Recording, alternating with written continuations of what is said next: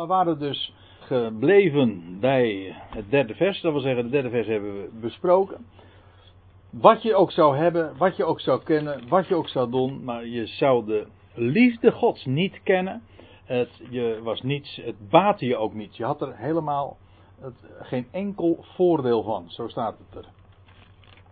En dan vanaf vers 4 lees je dat Paulus gaat vertellen wat die liefde van God is. En kijk, het is de liefde van God. Het is dus niet de liefde voor God, maar het is Gods liefde. Die ook in een mens actief kan worden. Want dat is juist ook de, de clue. God is liefde. Maar degene die zijn liefde kent, die wandelt ook in die liefde. Die kijkt namelijk met de ogen van God naar anderen. En dat juist doordat je een ander zicht hebt, doordat je andere dingen ziet, namelijk de ander als geliefd, ja, dat maakt ook dat je zo ook je, je optreden, je hele handelen en wandelen daarnaar voegt. Nou, laten we eens even die bespreking die Paulus hier geeft van de liefde, of hij, hij bezinkt het eigenlijk. Uh, laten we dat eens wat nader bezien. Nog even voordat ik nu hier uh, nog wat over ga zeggen. Wat jij zojuist ter sprake bracht over, die, over de vrucht van de geest. Dat is misschien wel boeiend om dat er meteen even bij te pakken. Want ik heb er weliswaar geen dia van. Maar in Galaten 5 vers 22. Uh, daar lees je dat Paulus spreekt over de vrucht van de geest.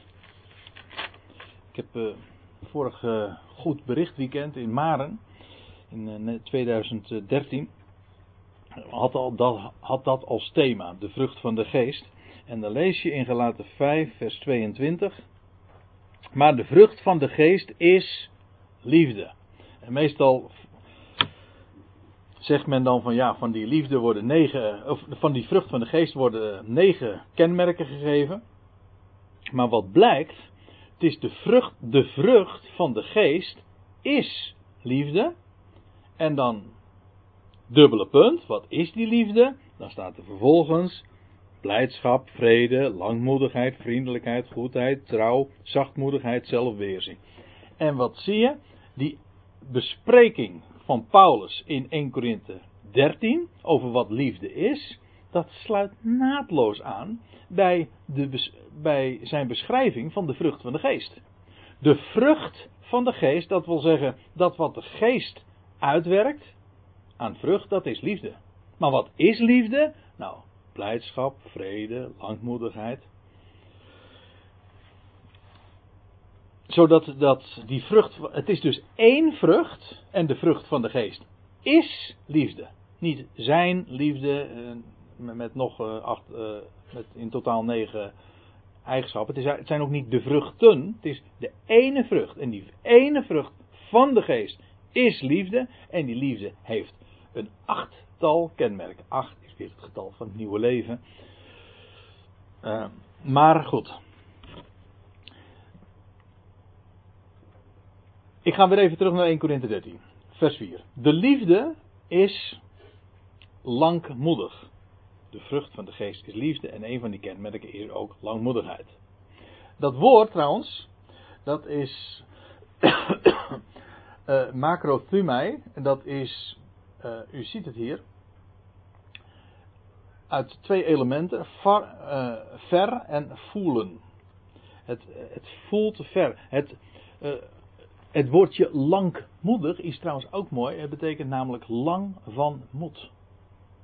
En dat woordje, die elementen, ver en voelen, die lopen, dat loopt behoorlijk parallel ermee. Dus je je, ja, het woord geduld. Je houdt lang de moed erin. Ook weer niet als iets opgepompt, weet je, van nou ja, dat uh, als iets wat je, een, een, emotie die je zelf opwerkt, of wat je doet, dat is, dat is mensenwerk. Het is, ik blijf het uh, prachtig vinden. het is de vrucht van de geest. Liefde, dat is de vrucht van Gods geest. Als God in je werkt, dan is een kenmerk daarvan, het is een vrucht. Een vrucht, dat is ook geen werk. Nee, het is iets wat groeit. Het is heel mooi, hè? Kijk het maar na in Gelaten 5. Uh, in Galaten 5 vers 22 staat de vrucht van de geest tegenover de werken van het vlees. Dus de geest heeft een vrucht die groeit als vanzelf, maar het vlees heeft werken. En dat geeft een heleboel ongein. En zelfs als het een godsdienstig sausje krijgt, en daar, dat, daar gaat het juist in gelaten over, ze wilden daar weer werken. Godsdienstige werken, ze wilden dit doen en dat niet doen. En allemaal opgelegd, maar dat roept alleen maar letterlijk en figuurlijk ongein op. Ongein is het tegenovergestelde van genade, van gein. En dit, is, dit zijn geen werken. Dit is vrucht van Gods geest. Van kijken met de ogen van God. Waar ieder geliefd is. De liefde is lang van gemoed. Ze is goedertieren. Dit woord, ja, in het Nederlands is het ook tieren in goedheid. Je tiert, dat wil zeggen, je hebt je vermaak in de goedheid. Het woord wat hier trouwens in het Grieks staat, dat is eigenlijk gewoon vriendelijk. Kind. Zo wordt het trouwens ook uh, dikwijls uh, in het Nieuw Testament vertaald. Goede tieren is eigenlijk een wat oud-Nederlands woord natuurlijk, want we gebruiken het ook eigenlijk alleen maar in verband met God. Maar het woord zelf betekent vriendelijk. En ze is niet afgunstig. Dus er worden positieve dingen gezegd, wat het wel is. Er wordt hier ook gezegd wat het niet, uitdrukkelijk niet is. Ze is niet afgunstig. En dat heeft te maken dus met, heeft hetzelfde woord als wat ook uh, vertaald wordt met een ijveraar. Maar dan dus in de negatieve zin van het woord. Het niet kunnen hebben dat de ander iets heeft. Of een ander iets niet heeft. Wat jij, eh, nou ja, hoe dan ook, uh, afgunst. Jaloezie. Maar het heeft allemaal toch ook weer te maken met de ander niet zien als geliefd. Als, je, als de ander, denk gewoon logisch, als je de ander ziet met de ogen van God, namelijk als geliefd, als een geliefd schepsel, dan gun je de ander het goede. Terwijl dit juist het misgunnen is. Kijk, er bestaat ook zoiets natuurlijk als een, een positieve vorm van jaloezie. In de zin van iemand heeft iets en jij zou dat ook wel willen hebben. Niet omdat je de ander misgunt, niet omdat de ander het niet zou hebben, maar gewoon omdat jij het ook graag zou hebben. Je kan bijvoorbeeld jaloers zijn op iemands vrede in het hart, hè, ondanks de omstandigheden. Dat, dat is, dat is positieve jaloezie. Dat je dat ook graag zou willen hebben. Maar het misgunnen van de ander, dat heeft te maken met de ander niet als geliefd zien. Als je de ander als geliefd ziet, dan kun je ook vriendelijk zijn. Is niet, sterker nog, dan is het ook geen werk, dan is dat een logisch gevolg. Als ik de ander echt als geliefd zie, dan ben ik vriendelijk. En dan kan ik ook geduld opbrengen. Zoals God geduld met ons heeft en mij, mij, mij geduld heeft. Dan is het ook niet moeilijk om met de ander, uh, ten opzichte van de ander geduldig te zijn. Ze praalt niet. Dat heeft dus, zoals u hier ziet, heeft te maken met opscheppen in feite is dat ook weer je, jezelf zoeken. We zullen dat trouwens straks ook nog weer zien. Uh, dat heeft trouwens ook weer te maken met dit. Uh, dat zijn eigenschappen die allemaal een beetje toch uh, broertje en zusje zijn. Als je praalt, opschept, ja, dan ben je eigenlijk opgeblazen. En dan moet ik meteen weer denken aan, maar dan zijn we inmiddels in 1 Korinthe 5, toen we het hadden over zuurdezem. Dat is eigenlijk ook het werking van zuur. Het is allemaal lucht. Het blaast op.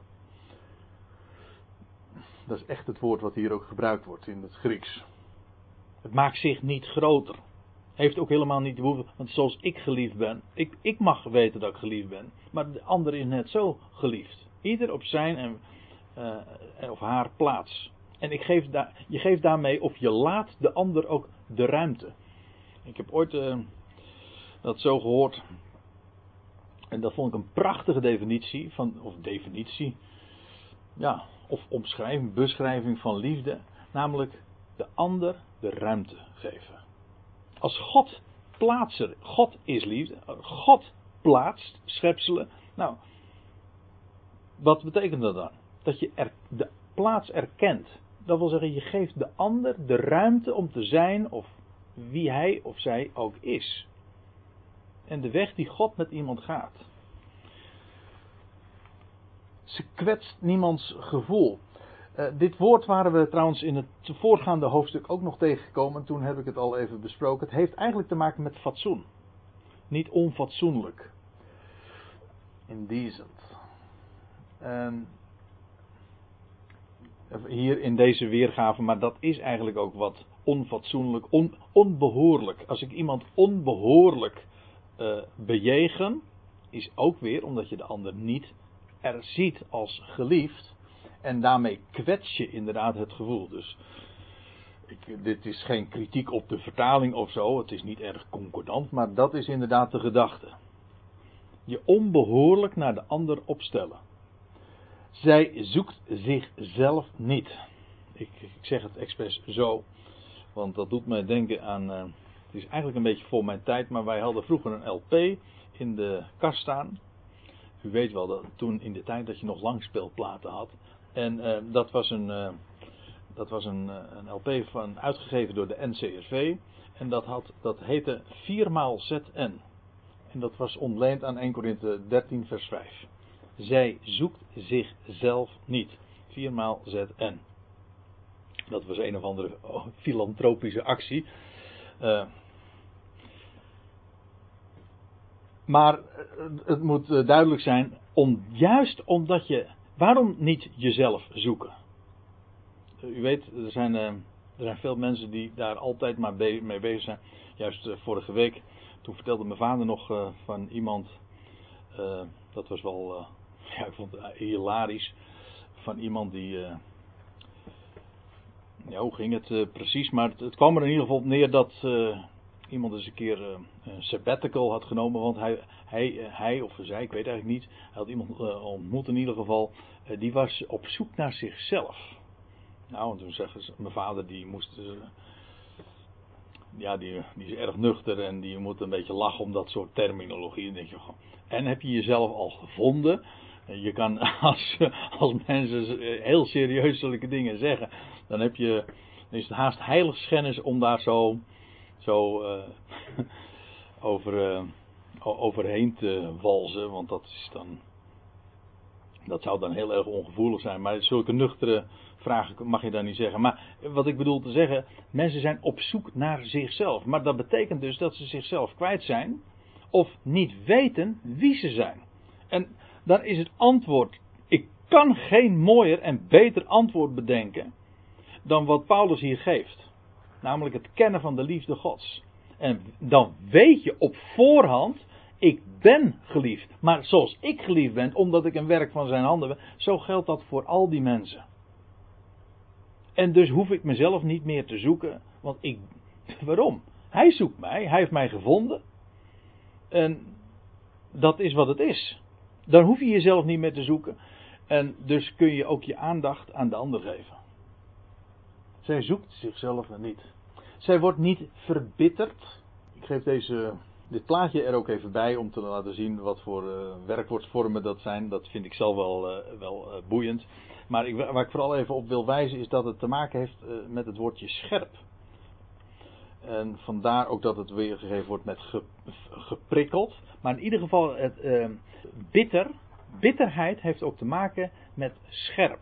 Met iets is aangescherpt, maar daardoor ook kapot gemaakt.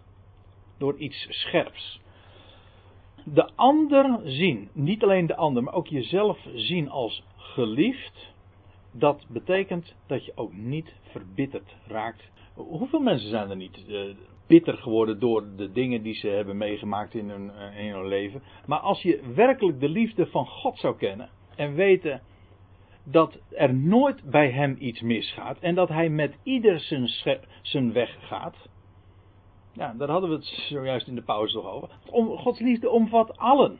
En betekent ook dat alles wat je in het leven meemaakt, alles wat er gebeurt, hij geeft het een plaats. Of begrijp ik er helemaal geen ene donder van, hij geeft het een plaats. En omdat het zijn liefde is, gebeurt het nooit zomaar. Het is altijd zijn liefde die erachter zit. Ja, hoe zou je dan, als je dat echt beseft, hoe zou je dan ooit bitter kunnen worden? Zijn liefde maakt niet bitter, maar zijn liefde maakt beter. Geneest. Zijn, uw tederheid genas, hè? zo is ook zo'n evangelisch lied, maar het is helemaal waar. Uw tederheid, uw liefde geneest wat bitter in mij was. Zij rekent het kwade niet toe, staat er dan nog bij.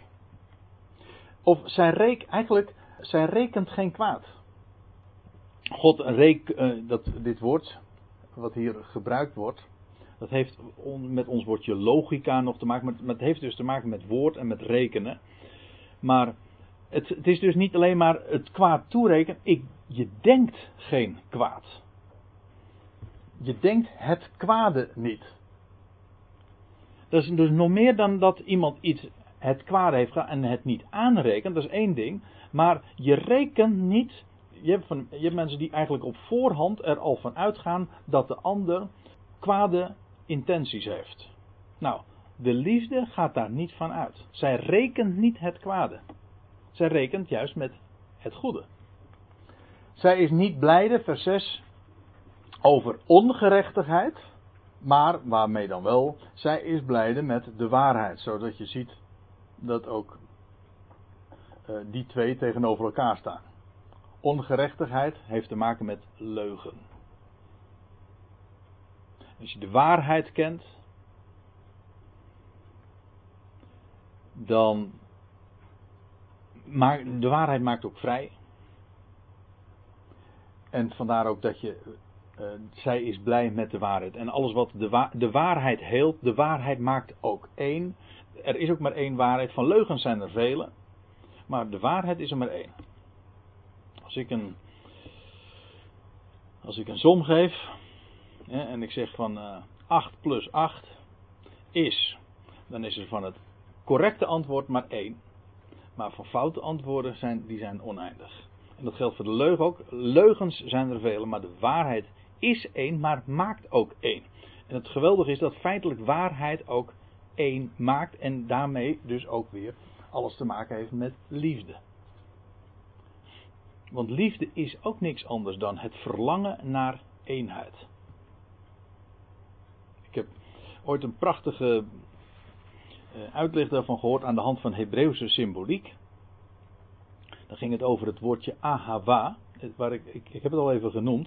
Het Hebreeuwse woord ahava, uh, dat is dus uh, het Hebreeuwse woord voor liefde, maar de getalswaarde van dat woord is 13.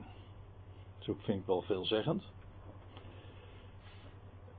In onze termen is, mag dat dan een ongeluksgetal zijn, maar in de Bijbel, in de Bijbelse symboliek is dat niet het geval.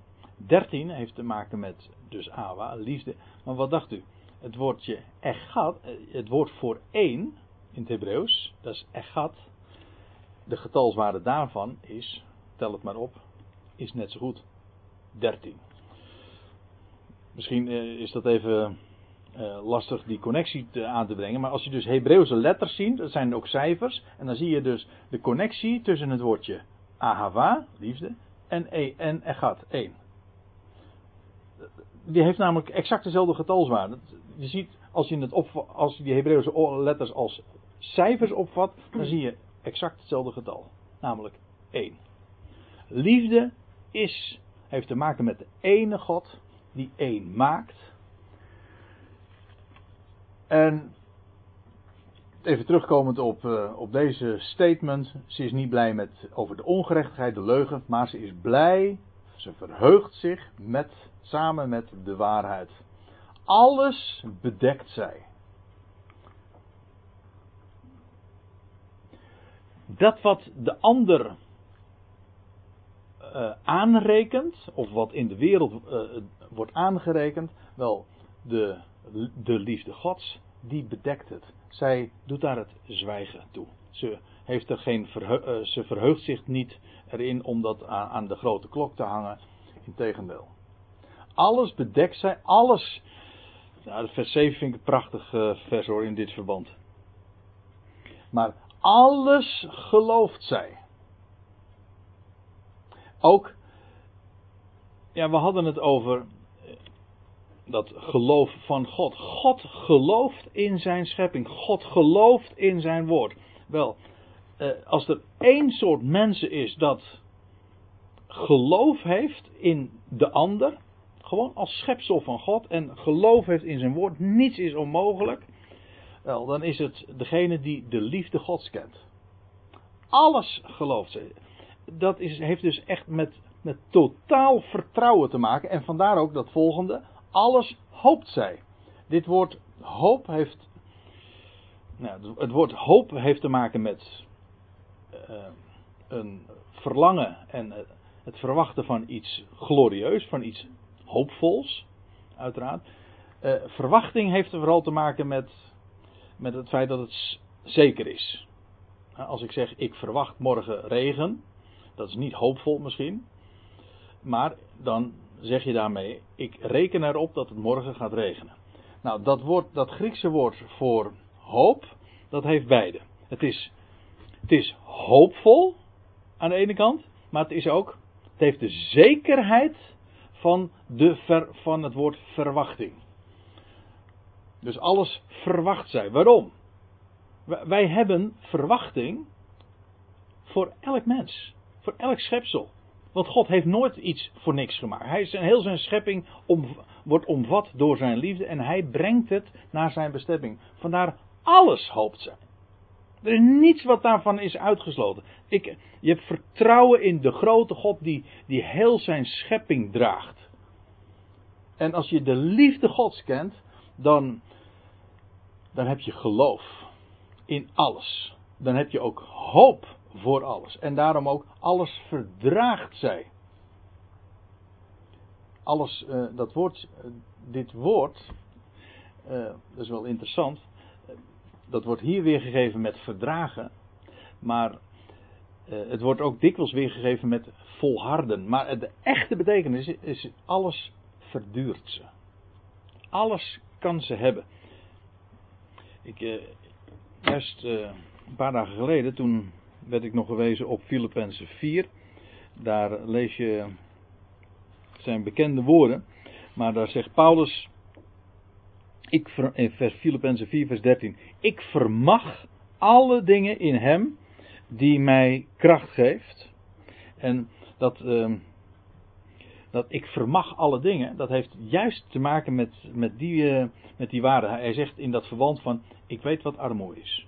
Ik weet wat rijkdom is. En dan, en dan zegt hij, ik, uh, in elk opzicht en in alle dingen ben ik ingewijd, zowel in verzadigd worden als in hongerlijden, zowel in overvloed als in gebrek. En, en dan zegt hij, ik vermag alle dingen, al die dingen namelijk, ik verduur het in hem die mij kracht geeft. Nou, dat is dit. Je weet, er is één God die het je doet toevallen.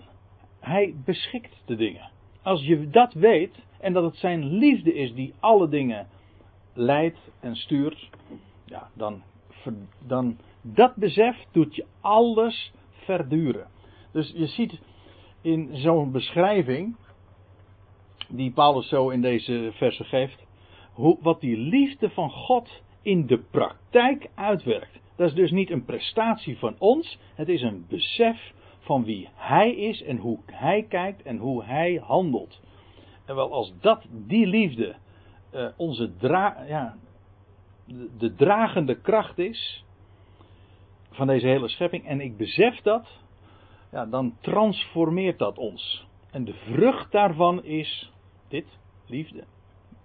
En dat is blijdschap, dat is langmoedigheid, dat is zelfcontrole. Nou, uh, wat hebben we allemaal nu niet ook gelezen.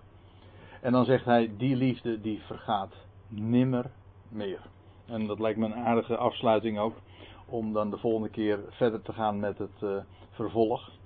Maar als afsluiting dit even goed in gedachten te brengen. Die liefde die hij hier heeft uitgestald, die, de weg die hij getoond heeft, die liefde vergaat nimmer meer. Als u trouwens een King James hebt, dan staat hier: Love never fails. Dat woord wat hier gebruikt wordt, vergaat, dat is eigenlijk vallen.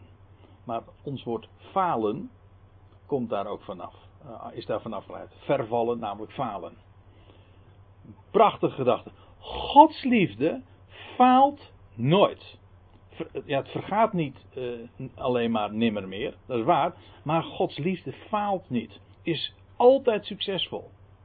Het bereikt dat wat hij. Wat, waarom? Zijn liefde laat nooit gaan. Zijn liefde verdwijnt niet. En dus is het in staat om te bereiken dat wat hij wil. Hij is God. Wel, die liefde Gods. Wat is het grootste, heerlijker, beter, maar ook praktischer in het leven dan het kennen van die liefde. En ik denk dat we het daar vanavond maar eh, bij moeten laten. Want ik zie inmiddels dat het al vijf over tien is. En dan gaan we de volgende keer verder met eh, de bespreking van dit hoofdstuk. En dan zullen we ook zien waarom Paulus deze dingen zo ook ter sprake brengt. En wat het te maken heeft met het onderwerp wat in uh, hoofdstuk 12 en 14 uh, verder ook besproken wordt.